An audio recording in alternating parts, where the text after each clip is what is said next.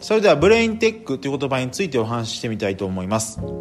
えブレインテックっていうのは人間の脳の活動を理解してですね、その知見をビジネスに活用しようというような営みのことを言います。最近ですと、ま 5G とか、ピープルアナリティクスとか、まあ、そういったいろんな技術が進化してきていますが、そういった技術の中でも将来的に大きな発展が非常に見込まれているような分野のお話です。そもそものブレインテックがこれまでに発展してきた経緯についてまずお話してみたいと思います。えー、皆さんご存知かもしれませんが、米国のアメリカのですね、電気自動車メーカーのテスラですね、そこの CEO であるイーロン・マスクさんが2017年にこのブレインテックの会社を立ち上げています。この会社、2019年にはですね、脳とかコンピューターをダイレクトに接続するインターフェースの開発に取り組み始めています。具体的にはですね脳に損傷があるので、まあ、自分の言葉意思とかを伝えられない言葉で伝えられない麻痺患者の方などを対象にですね考えるだけで1分間に40文字くらいの伝達が可能なインターフェースを開発しようとしています、えー、この分野の研究を進めているのは、まあ、ベンチャーとか大学とかの研究機関だけではなくてですね本当に様々な領域で、えー、研究が進んでいます。人間の脳に関する技術をどうやってビジネスに応用しようかみたいなところを目指していろんな企業が研究を進めています。で医療以外の分野でも、まあ、最新の機器とか端末あとソフトウェアを使って脳に関する情報を活用しようというような取り組みが始まっています。でこのブレインテックを構成する技術の領域は大きく3つあります。えー、まず一つ目ですね、脳の活動データの取得と分析をするということです。えー、二つ目が、自分の脳の状態を確認させて、それを本人の行動を変えることにつなげていく。そんなアプリ。えー、それが二つ目の技術、領域です。えー、三つ目が、脳とコンピューターを接続するインターフェース。まあ、先ほど、え、お話ししたその、イーロン・マスクさんの会社ですね。が目指しているようなあインターフェース。これが3つ目の技術領域となります。この中でもですね、えビジネスにおいて現実的に応用が進んでいるのは脳の活動の分析データをですねマーケティングとか製品開発の改善に活用する先ほど申し上げた1つ目の領域の応用が進んでいます。こちらをですねニューロマーケティングというふうに呼びます。でこのニューロマーケティングも含めてですねブレインテックの今後の展望についてですが例えばこれから1年から3年ぐらいにはですね機器とか端末がどんどん進化してきて、まあ、それに伴って脳の活動可視化されてくることが始まるんじゃないかというふうに言われています。具体的にはですね脳の活動量を計測するための機器とか端末が小型化していきます。それに伴って脳の活動をデジタルデータとして読み取ってですね、その活用を目指していくという流れが加速していくんじゃないかというふうに言われています。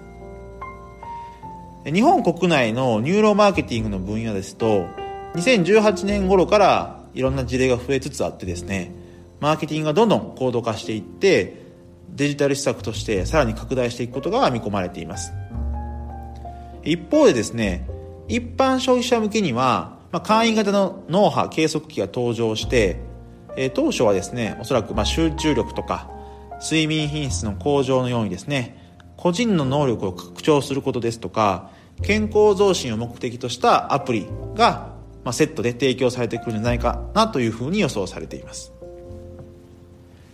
はい。で、3年から5年後ぐらいにはですね、脳波の分析の拡大がどんどん進んでいくということと、まあ、それに伴ってニューロフィードバックというものがサービス化されてくるんじゃないかというふうに考えられています。脳波分析の対象分野っていうのが先ほど申し上げたマーケティングの領域からどんどん UI とか UX、まあ、顧客体験価値というところに最適化されていくんじゃないかというふうに言われています。まずその前段としては、まあ、限られた被験者から得られたその脳波の分析結果ですね。これから一般的には何が言えるのかみたいなことを予測するような neuroforecasting みたいなものが必要になってきます。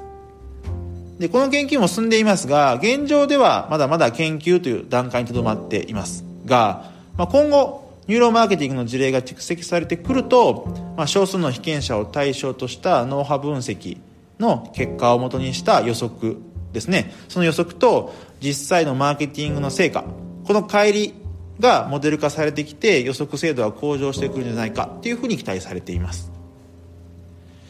一方でですねニューロフィードバックっていうのは、えー、脳波のデータからそのユーザーの行動の変容、まあ、つまり行動を変えるということを促すようなサービス、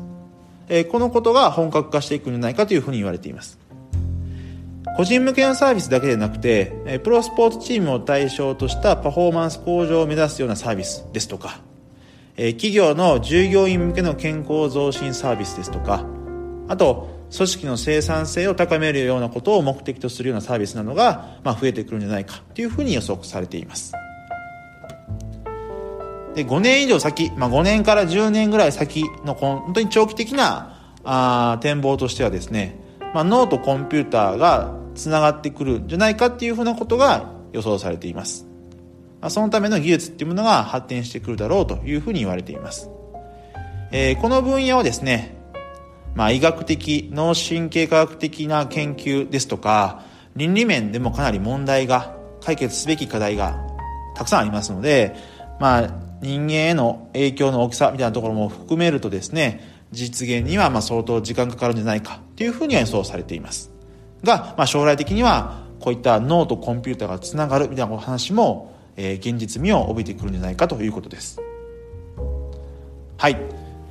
ということで本日はブレインテックという言葉についてお話ししてみました、えー、まだまだ未開拓の余地が大きい、えー、研究領域、えー、技術分野の話ではありますがえー、きっと我々の近い未来にはこういったブレインテックがどんどん世の中に普及して、まあ、それに伴っていろんなサービスが出てくるとかあるいは人間の仕事の仕方みたいなものは変わってくるんじゃないかなというふうに思っています。ぜひですね。こういった言葉がある。こういった技術があるんだっていうことを今の段階からご理解いただけるととっても嬉しいなと思います。それでは本日は以上としたいと思います。また明日の放送もご期待ください。